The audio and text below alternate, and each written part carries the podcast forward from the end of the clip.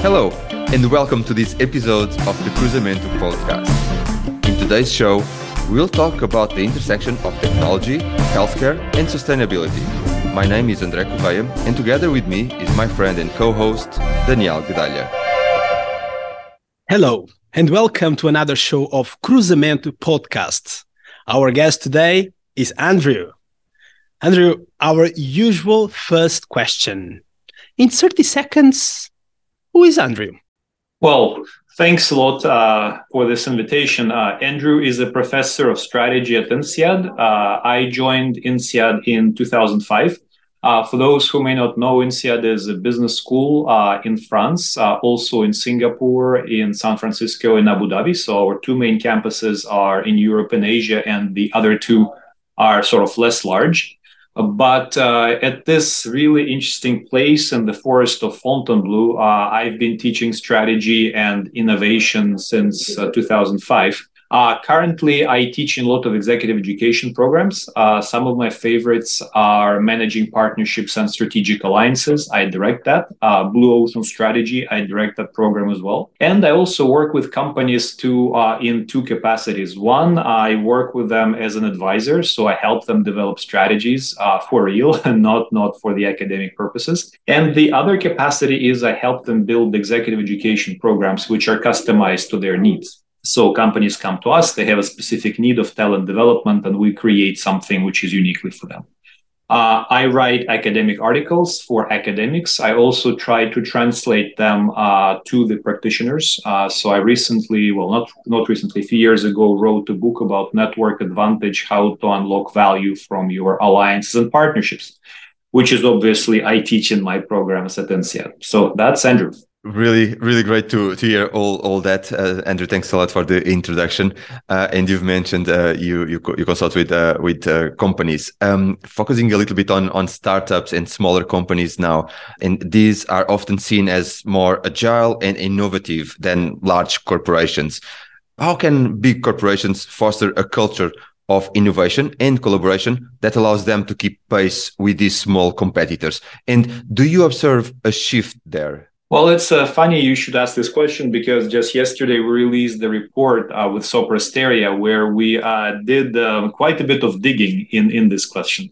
And essentially, what we did, uh, uh, we asked the corporates and we asked startups in Europe about how they felt about collaborating with one another what were some of the key challenges and uh, in which industries these collaborations happened in the in which countries uh, companies or startups were more or less happy with that collaboration. So essentially we took a big thermometer and tried to measure the temperature uh, all around europe so we did have some really interesting findings. Maybe I'm not sure how obvious that is, but there is there is an increasing trend uh, of startups working with corporates, corporates working with startups, and they're figuring out how to get things done. So we did not really have the answers uh, in any country saying, "Oh, you know, the majority of companies don't doesn't work with startups. Everybody's unhappy. Things are breaking up." No.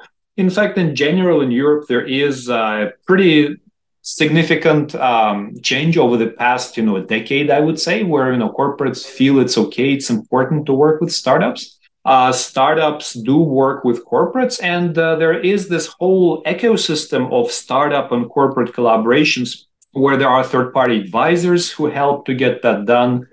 Um, corporates set up accelerators startup and their business plans. They obviously target corporates uh, but the most surprising thing for me was that there's still geographical difference. Uh, literally, in some countries, you see a lot more, um, a lot higher rates of collaborations than in the others.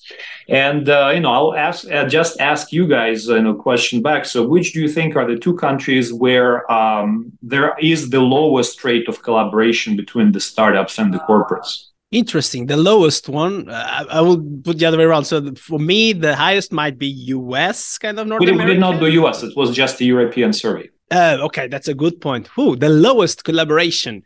So if you are asking the question, is it France, Germany, a big country? Well, France is in the middle. So France is the middle okay. France is okay. so so the French French person. I'll, I'll go with Switzerland. Okay, Switzerland. Okay. Okay. Okay. Okay. Well, I'll, I'll tell you what. So Norway and uh, and Germany. Okay, the lowest. The lowest, yeah. So it was interesting, interesting that um, you know Germany uh, and Norway could do a lot better. Now let me flip the question: Where do you think is the highest rates of collaboration? I would say Switzerland and maybe the smaller countries. I would tend to say the the Baltic countries, maybe. Okay, U- UK and Italy. We still counted UK as a part of Europe, so we sort of okay. we were nice we, we imagined that if Brexit didn't happen and uh, sort of UK was a part of the service. So UK and Italy, highest rates of collaboration, Norway, Germany, lowest rates, rates of collaboration. And we've been doing some kind of, you know, trying to understand why um, that may be. Um, you know, there's still, you know, one would need to do a lot more digging, but it seems to us that in Norway and in Germany, culturally, still this idea of not invented here is is is, is still pretty strong and still pretty prevalent where um, you know the corporates basically maybe it is of the structure of the industry uh, or just you know national kind of mental maps but they do feel that all the best innovations come from them. I mean speaking about the corporates. And uh, they are less likely to be reaching out and work with uh, with startups in the UK and Italy, I mean, you would think that economically, in terms of how the economies are structured, I mean, UK is obviously super liberal um, economy. In Italy, there is more regulation, so it's not really about kind of liberalism versus regulation. But maybe uh, in Italy, it is quite possibly because there's quite a few kind of you know medium-sized um, corporates uh, which are sort of already woke up to some you know understanding that there are significant constraints as to how they grow, how they could innovate, and uh, they started to work with with the startups. And then the UK, I mean, UK is like US in the sense, you know, to you, uh, Daniel, the, the first country where the startup corporate collaboration came into mind was US, and you, UK is like US in terms of the business culture. And um, and kind of approach uh, of, of kind of learning and being able to kind of uh, pick up ideas and use the ideas no matter which where these ideas from but you know norway germany they could they could do better in fact what was funny is the the office which helped us run this whole survey was Sopra Steria in norway so uh, it oh. uh, obviously, it was a pan-European uh, initiative, but for that, this was an interesting, um, uh, interesting wake-up call. Uh, but I think the other thing which, which positively surprised me, if you look at this sector, right? If you look at sectors, you would say, you know, what would be the sectors where the startups and the corporates would work the most with one another? Sort of media, media advertising comes first, and this is, you know, pretty clear why that would be, uh, because you know this is sort of digital bits and bytes, and the business model is, you know, I can work anywhere and I can come up with a digital product, get sold uh, through the corporate. That's easy. What was really, really cool is that now in public sector, in healthcare, uh, defense, these are still sectors where there is increasing uptake of collaboration between corporates and the startups. And the moment kind of, you know, defense, the government, the healthcare, they start working with startups, to me, that means that already you have uh, quite a broad acceptance through the economy as a whole about the importance of these startups and the corporates collaborations. Interesting. Andrew, just a clarification. Therefore, here we're talking about the collaboration between corporate and startups and not necessarily if the country itself is innovative or is able to bring innovation creativity uh, from the companies themselves, right? The report. So, so basically what we did, we, uh, we did a survey and we knew which countries those respondents were coming from, right? And we asked, uh, you know, if you're the corporate, uh, how, how far, you know, how, how long ago did you collaborate with a startup? What did you feel about these collaborations? Would you be planning to collaborate in the future? We asked similar questions to the startups. Uh, so this was not about is your country more innovative than not. So that was not the question we asked. We just knew, okay, so maybe you know if you guys are sitting in Switzerland and you were representing uh, a corporate uh, you know organization, then it would ask you about that specific corporate uh, corporate firm. Yeah, got it, got it. And uh, picking maybe on that one, and we like to give examples, specific examples in our podcasts. So maybe if you want to pick an example of a tech company and maybe a health in the company in the health space, which are the examples where you will say those corporate companies they are do doing excellent job in, in, in, from an innovation creativity point of view themselves, from from within. So, so the interesting example, there is a company called Closed Loop Medicine in the UK, and uh, the you know the business idea there is to combine uh, wearables with drugs. Uh, in the sense that let's say so the use case let's say you've got hyper hypertension right so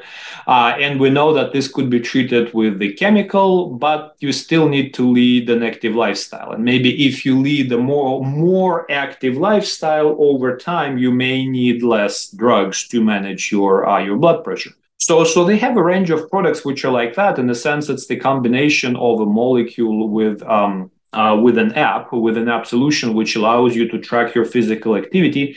And we also know that, of course, when somebody is, is asked to track something like the weight or the fitness, people are more likely to actually do something about it because when you wake up in the morning, you stare in the scale and say, my weight is like, you know, 100, 200 grams higher than it was last week, then, you know, maybe you would eat uh, less sugar. Uh, or if you say that, okay, I moved uh, this week less than I moved the week before, then you would actually, you know, go exercise, go for a walk, uh, do a treadmill, and so forth.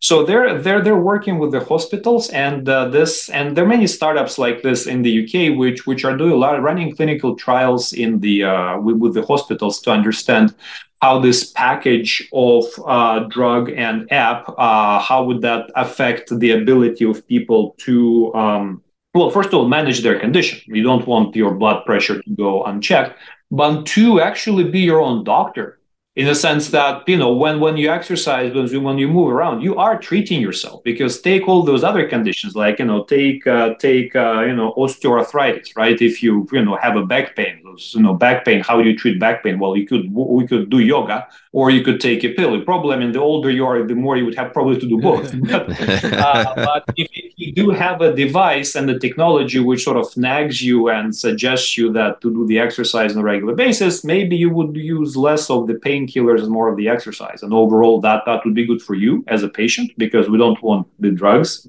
And that's good for the uh, health system because you don't need to see the doctors and you don't need the social security doesn't need to spend money on paracetamol or you know all, all those other uh, all those other drugs or even even stronger painkillers. And uh, that's that's pretty much good for everybody. So this is just one example. I mean i wouldn't say that you know the closed loop medicine is sort of the best out there but this is just one one of the examples as to how these collaborations could work. Another collaboration I could give in, in Norway, I wouldn't give the name, but they they essentially the, the startup was helping uh, the hospital to build uh, an internal reporting system. Because you can think of you know how do we how do we improve healthcare? Well one is obviously the patient kind of drug interface but the other is internal operations of the hospitals right? Because they have you know there's a lot of paperwork there's a lot of document stuff flowing through and the slower the stuff is flowing through the the more expensive it is for the country and for the healthcare to operate at hospitals. So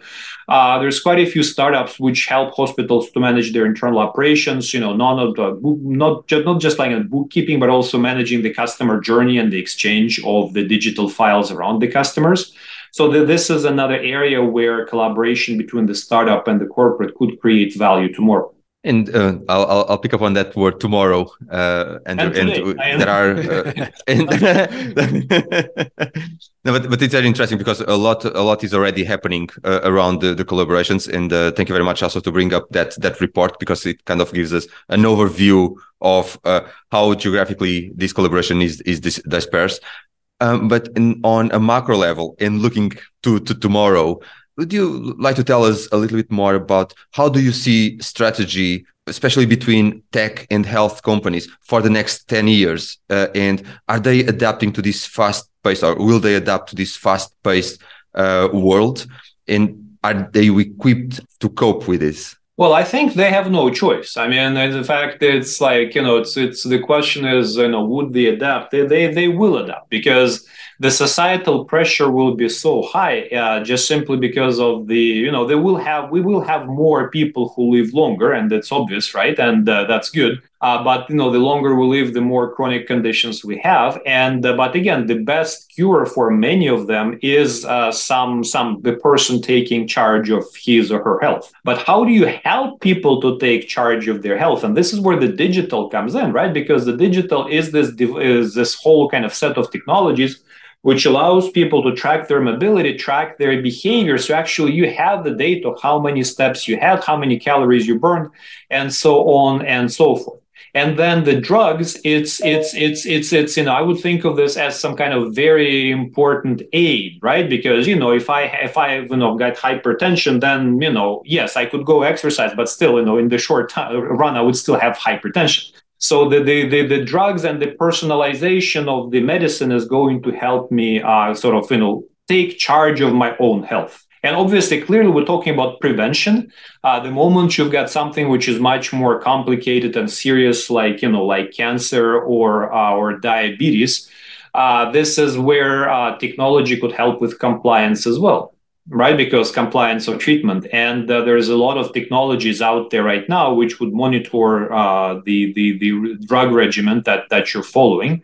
And unfortunately, the more complex is the disease, the more complex is the drug regimen. But you can follow that, and you can have all of the information on your fingertips, and and your doctor will have that as well. And uh, so, and this is not we don't we don't need to be thinking about what would happen in two years. This is all happening now. And given all the pressures, on the one hand, demographically live longer with chronic conditions. On the other hand, shrinking social security budgets, the um, personalized health, uh, the, the digital, uh, and the combination of digital with with drugs actually is already helping people to to manage uh, to manage these situations. Now, I think the interesting question comes um, and now everybody, I think every industry I teach, you know, in, in most, on, on many of them, people are worried about those big players like Amazon, Google, uh, Facebook entering their markets. I taught, uh, you know, I taught in the financial sector, uh, financial services industry companies some time ago. They were all worried about this GAFAM entrance. I, you know, when I teach health people in healthcare, they're also worried about that.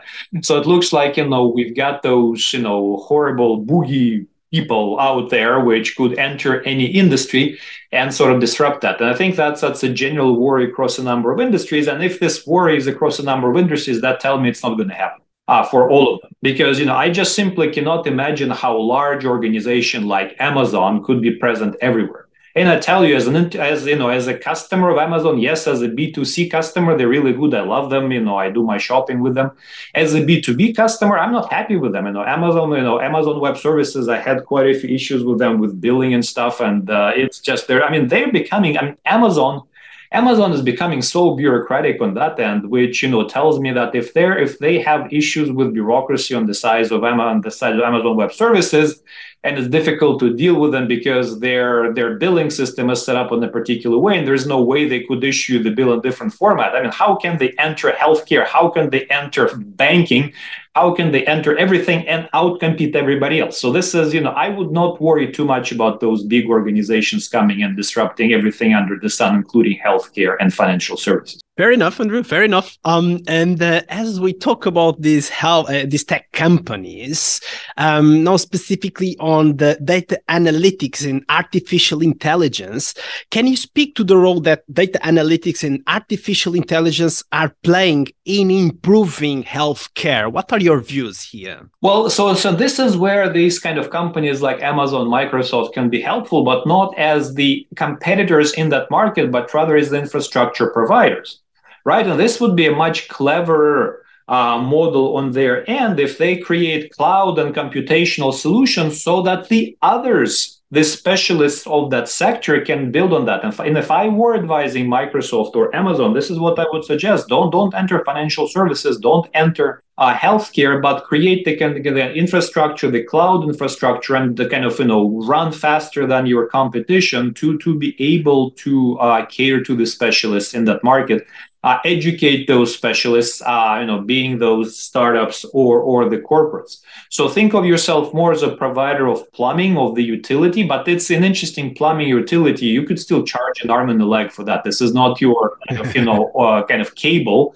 Uh, this is uh, you know this is the computational infrastructure, and uh, you know this is where you would be able to achieve your competitive advantage. Andrew, as as healthcare uh, is becoming more reliant on technology, from your point of view, what impact do you think this will have on the healthcare workforce? Not talking about a little bit more on, on the talent side of things. Are we at the risk of losing essential human touch in healthcare? So uh, I don't think so because uh, some of the tasks that some of the most difficult tasks to outsource to the robot are the human care tasks, right? So imagine how could you outsource, you know, how would you outsource to AI some kind of you know patient physical patient care in in the hospital, right? So so kind of you know put, putting in catheters in the human bodies or um, you know just uh, or even talking to people and kind of comforting them. I mean the robots cannot do that and there is no way they can. I read that in Japan, you know, you have all those things which sort of do that, but this is more like still science fiction and very niche. Uh, these are the most kind of if, if if if you know if my kids had you know were looking at like two different careers you know working as a personal caregiver in the hospital or a paralegal i would in fact go you know become the healthcare worker and not the paralegal because paralegals are likely to be replaced by ChatGPT because what do the paralegals do? They essentially go through all these databases of court documents and trying to understand what the precedents are. Now that job, it actually has zero human contact. This is a contact with with basically it's a basically a human Google kind of thing, right? And now this human Google is being replaced by by ChatGPT. This is where I would worry a lot. So and also in healthcare, if your work really involves data retrieval and data analysis, uh, there would be fewer and fewer people who would be necessary for that. If your job involves actually interacting physically with the person and care, like caring for them in the in the kind of in the medieval sense of caring, where actually you know do something with the body then i don't think your job is at risk. Uh, very interesting andrew. And that that brings me to another thought um, the the fact of the the, the word of trust and uh, ethical decision. So do you think that we can trust technology to make ethical decisions, namely in the healthcare space, or will there be always a need of human intervention? Well, I think they would always need to have a need for human intervention just simply because people need to trust the system, right? They will need to they need to be able to understand why.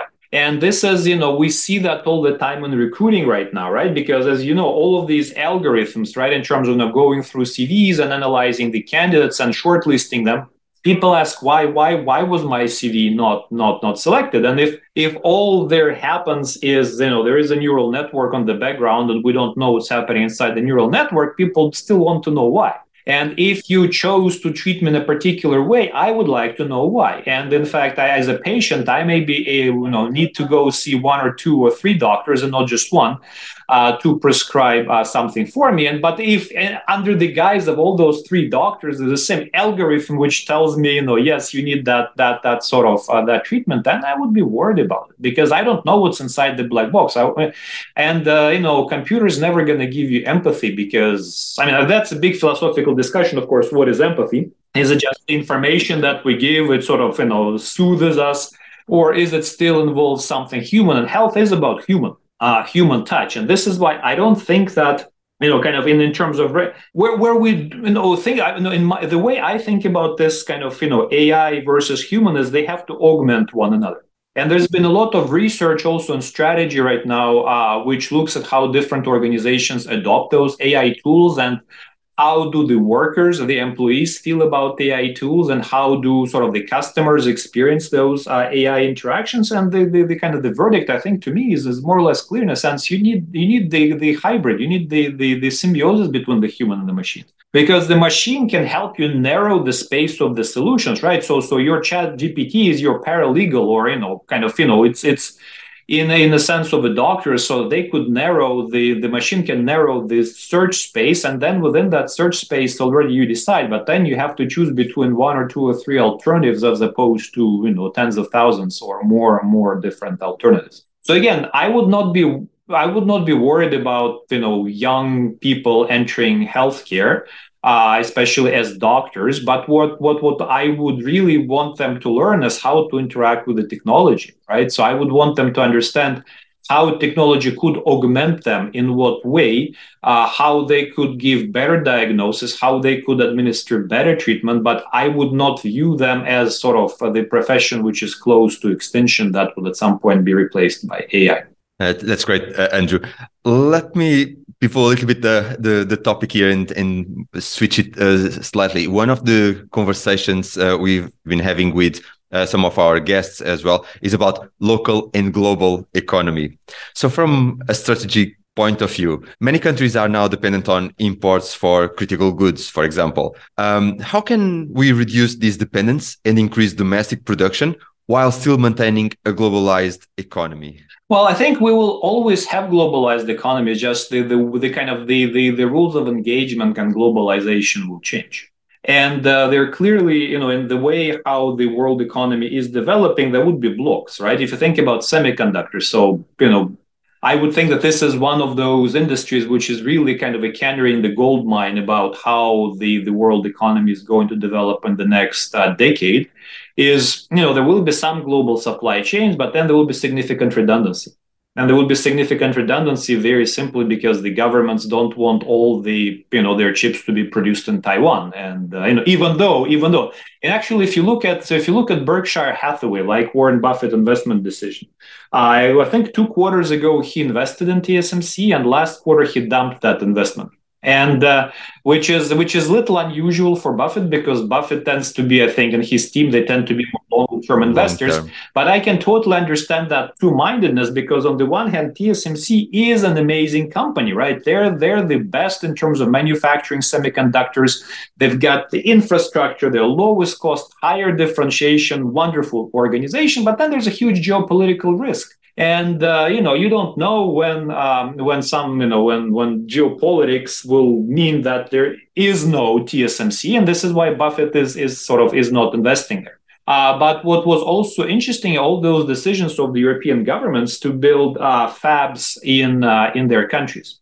Uh, but obviously, if you think about the semiconductor industry, in the ideal world, the TSMC solution is the best because if we can build in a place the, like a giant fab for, for the rest of the world, this could be super efficient, super high quality, it's going to work, and the cost of the chip is going to go down. Now, unfortunately, it's not going to be like that. So we would have to build smaller fabs all around the world, which means that that industry as a whole is going to be a lot less efficient the cost of chips, the cost of iPhones, the prices of electronic devices will have to go up. And so if people are now asking, well, is inflation here to stay? Unfortunately, the answer is yes. No matter what the central bank is going to do, how high they hike the interest rates, unless, of course, they hike this to the rates where the economy is dead, but that's that's not the point, right? You can cure cancer by killing the patient, right? So that's, I mean, that cancer is going to be cured, except the patient is going to be dead. Uh, so, but you know the, the, there's nothing there's nothing out there that would guarantee us or enable us or lower inflation uh, over the past 10 years just simply because the global supply chains are becoming increasingly more redundant. And i don't think there is a way out of it in the semiconductors. I don't think there is a way out of it in healthcare. Um, you know com- countries want to manufacture com- com- components locally and uh, we all want that kind of you know security of supply but then unfortunately and as a side effect we have to accept higher prices and that's the forward looking as well. Uh, we are uh, about to finish our very good episode, Andrew. We want to thank you very much uh, for your time and availability. So, today we cover so many very interesting topics from strategy, the importance of human touch, the, the, the connection between startups and big companies, how Europe and the different European countries, and a very good report we put on the notes uh, are, are doing towards that interaction and the symbiosis between human and machines how technology could augment human power. And Andrew, maybe here the last question. In case our audience would like to know more about you or to find you online, where should they look? Well, you know, they can just Google Andrew Shipilov. Uh, I'm, you know, with with that kind of combination of names, I'm probably unique in the world. uh, Andrew Shipilov at INSEAD, and uh, I have I have a website. And if they want to read the book, uh, Network Advantage: How to Unlock Value from Your Alliances and Partnerships, it's on Amazon. Andrew, thank you very much. Thank you, thank you gentlemen. To our listeners and viewers, if you like the discussion today, you can also find us on our website, LinkedIn, YouTube, Twitter, and Instagram, and all podcast apps. This information will be in our show notes. You are also invited to subscribe to our newsletter. Bye for now, and we hope to see you soon for another episode of the Cruzamento podcast. See you soon.